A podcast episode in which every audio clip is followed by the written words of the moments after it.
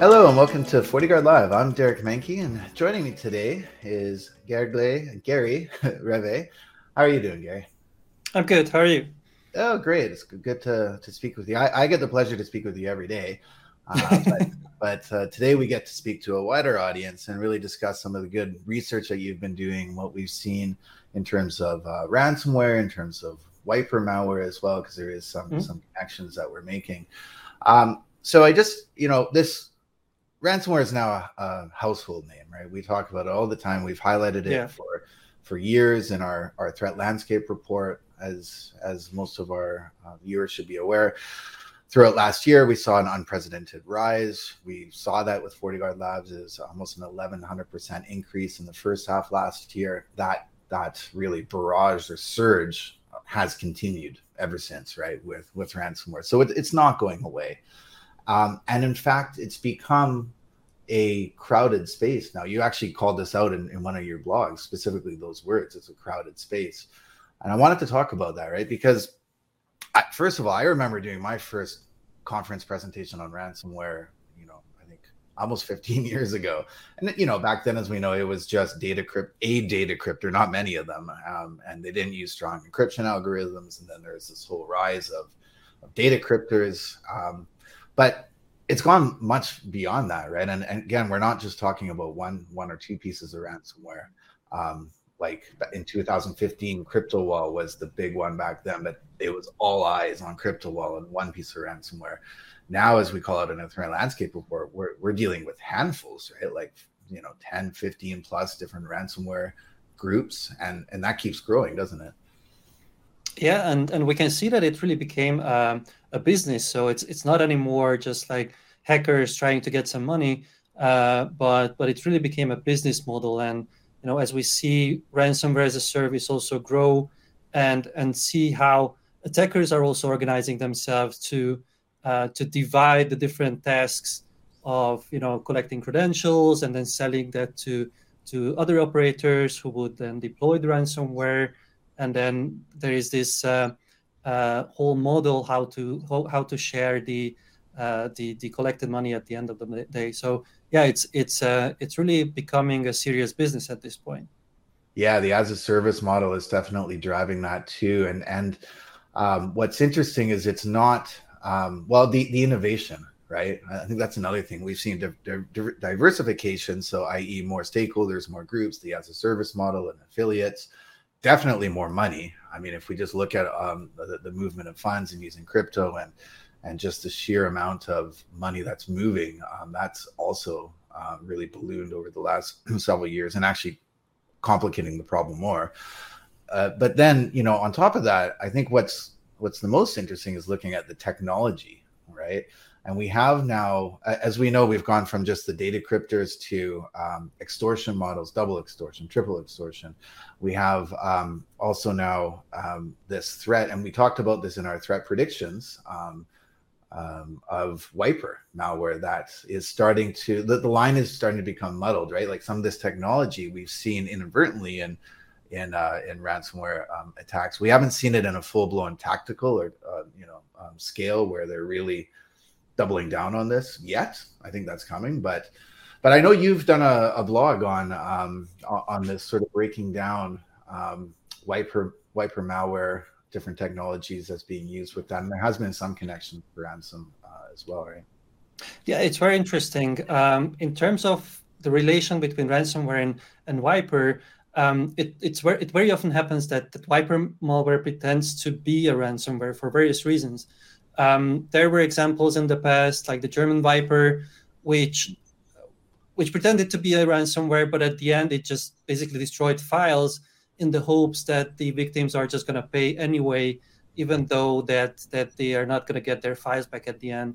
Um, obviously, this is just a short, um, short-lived um, uh, campaign because once it gets out that that you cannot recover your files, then nobody is going to pay the the ransom. Yeah. Um, but the other interesting aspect is when when the wiper pretends to be ransomware to cover up the activity it does. It, um, for instance, NotPetya was a really good example for that. It did everything what the ransomware is supposed to do in a very sophisticated way. Mm. Uh, and the reason for that was to cover up that it's actually a wiper and the goal is sabotage and not a criminal activity and and as we know it went very far away with that. So um, so NotPetya was the most destructive malware uh, today. So um, so it was very successful in this way. And it confused the initial incident response a lot by by by pretending to be ransomware because everybody was focusing on you know recovery and and whether to pay the ransom or not, uh, even though that wasn't really the goal of the the malware itself, right? Yeah, yeah, that is very interesting and tactical in, in that sense too. And I think, um, you know, we've seen it's also interesting. You talked about the, um, you know, the German wiper because that's a inadvertent case again where it's destructive actually by nature because there is no um, key offered, right? there is no solution to to get the data back, even though, of course, they uh, under um, under their notes in that they say that okay, there is, and they hope for the victims to pay the ransom, but if, effectively, it's still a, um, a data cryptor gone wrong in that sense. And I think it's a it reminds us that these are cyber criminals, right? And um, what yeah. they promise, take it with a grain of salt or take it with a handful of salt.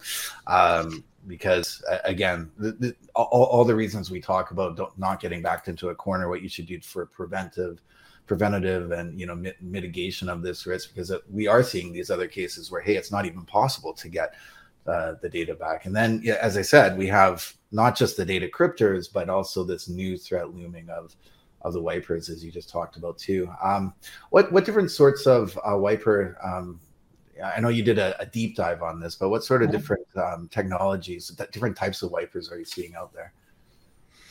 Um, I think one key differentiator is the motivation behind a, a wiper malware, um, mm which could be, you know, as with German wiper, uh, financial gain, but yep. that's you know that's the least least interesting when we talk about wipers.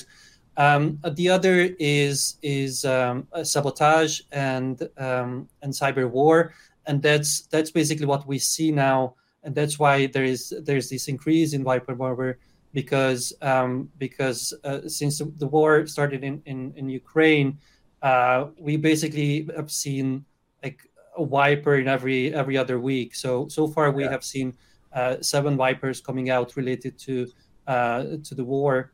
Uh, Seven so, wipers. Sorry, I just wanted to yeah. pause there. That that is quite incredible. Yeah, because I, I I know we've talked about wipers before, and um, in in in uh, your blog, it, the history goes back ten years, right? I think dating all the way back to 2012 and Shamoon and uh, DarkSeoul as an example. I remember when those broke, uh, but they're far and few in between, and like maybe once a year, if that, we would talk about something. But seven already. Um, this year. That that's a significant number, right? Yeah, exactly. It's huge. Um, and to to get to go back to the uh, differentiators, um, it's also interesting to talk about the techniques that these these different wipers uh, use to actually you know cause destruction. Um, so the very simple ones would just you know look at look for files and and replace it contents with you know random bytes or or just zero bytes or something like that. Um, but then there are more sophisticated samples which would also uh, try to corrupt the the disk itself or you know the master boot record to to make the to make the um, uh, the, the computer inoperational and like for instance in the case of Shamoon um, in a in its in a scenario it destroyed 30,000 computers um, at the um, at the company which just to replace these comp- these computers is, is a logistical nightmare. You know, you, you cannot buy like thirty thousand disks yeah. um, in a day or two. So, uh, so the destruction it can cause on on a hardware level that's also very interesting, and um, and when we talk about wipers and, and ransomware as well, a really interesting aspect what we see is that they are actively looking for for backup solutions. So just a simple one to to find uh, to delete the the Windows shadow copy, uh, which could be used to um, to um, recover uh, um, a broken Windows system. Mm-hmm. Uh, but they actually many many ransomware samples and many wipers go out and look on the network to to see online uh, to find online um, backup solutions and to try to destroy those as well to to hinder the incident response and the recovery efforts. Um, so that's really important, and and you know that's why we also suggest that that that you, you you don't just have to have like a backup; you have to have a an offline offsite backup that that is really separated from your active environment yeah. So to yeah it's very it's interesting because it's similar to the decryptors again right so ransomware and the data cryptors we saw them not at first but after a while evolve to also look for um, uh, backups of data that they can also encrypt because they, they don't exactly, want the, yeah. the recovery strategy the exact same thing from what you're saying with with these wipers as well and scary in fact right because that can be automated they can look for further systems and more collateral damage that way mm-hmm. and I think it's um, it's as as you said, not as easy to to to recover from. Um, the other interesting thing is the um, and and also scary, I think, is the way that this is heading. Is there's more of these capabilities being built in. So you went, you talked about the master boot record um, techniques. There's the partition wipers. There's the the shadow copies you're talking about. But we're also starting to see, and we've talked about this in our predictions before, but we haven't thankfully seen this again at a full scale yet. But the at, at the the the worst end of the damage is uh, firmware, you know, uh, wiping and uh, bricking devices essentially as well too. There was some proof of concepts done in the past, like Brickerbot, I remember. Uh, but again, thankfully, we haven't seen this at full scale. But that's a worst case scenario because now you're not talking about recovering disks, right? You're you're, yeah. you're talking about a device essentially becoming a paperweight. Yeah, this just happened. That was the this was the last uh, wiper we have seen um, when uh, the AcidRain malware was was deployed on on, on modems around the world, so satellite modems, and and basically break the modems, and um, this made uh, like you know communication broke communications. Like in Germany, I think five thousand eight hundred uh, windmills got disconnected uh, because of that and it didn't break the modems permanently. So with a firmware update, you could bring them back. Um, but you know, obviously, for instance, the windmills, you have to you know go there physically and and update the modem. So it's it's a lot of work, definitely. Yeah. So where we're heading with this, uh, we talked about, of course, ransomware, wipers, two different things, but we're starting to see some connections. Thankfully, I haven't seen it in full scale, but I think the lesson here is that ransomware is um, here to stay. We as, as we talked about, not only is it becoming a more crowded space, more more um, aggressiveness, sophistication, technology for all those reasons we we've been talking about on there. Uh, we're also seeing more evasion techniques being put in. Mm-hmm. Uh, you did a blog on Pandora, right? That's another specific example where you dive deep into all the different layers of obfuscation and packers and all these things that they're doing to specifically avoid detection, right? Because we talk about the TTPs. Uh, the number one that we're seeing from cyber criminals is defense evasion, and um, you know it, it's a good example, I think, of what you called out in the Pandora blog.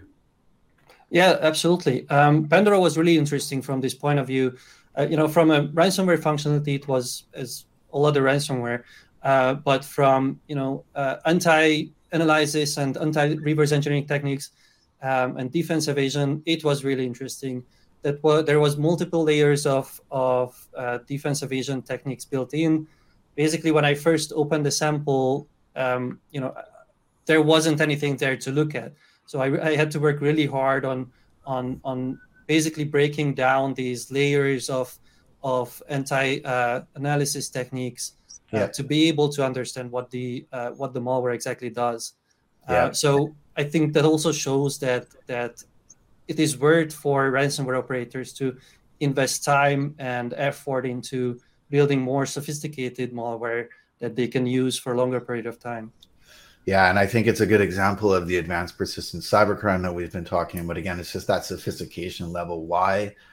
Because they've been heavily funded, right? They have more resources simply, and they they're they um, they can afford the the time and cost to because um, it's from their point of view, of course, in their best in- interest, especially when they're doing more sophisticated targeted attacks too. So I think we're going to continue to see that that happening. Um, yeah. You know, it's good news, bad news as always, right? The bad news is yes, we're seeing this some of this technology being weaponized essentially and developed, but at the same time, we haven't seen, in, in particular with some of the more advanced wipers combined with ransomware and their playbooks and the extortion models as an example we haven't we call that out in our predictions. We haven't seen that yet in full scale. I really do think it's coming. So the good news is we have time to, to prepare i think right? And um, you know it's always good to be diligent about that uh, we talk about this all the time of course right being able to mitigate the risk because this is a high risk um, yeah. everything from uh, you know zero trust network access to um, integrated intelligence in the fabric. Segmentation is another big one too. I mean, you talked about having a piece of ransomware or sorry, a wiper malware run wild on a system looking for shadow copies to delete in other systems. Again, having segmentation can actually, uh, you know, um, defeat that, right? And and at least give you a backup option. So all of those combined are are you know the good news is that there's relevant defenses for that. The other good news is that we have Gary and other people on the team working on this. 24 7 365 uh, a lot of smart people on the FortiGuard Labs team. So thanks Gary for your your effort and work on this. Um, if you haven't seen those blogs you can check them out on blog.fortinet.com thanks Gary for your time. It's always a pleasure speaking with you. Thanks lot uh, it was great yeah. talking to you. You as well. This is Derek Manky with FortiGuard Live signing off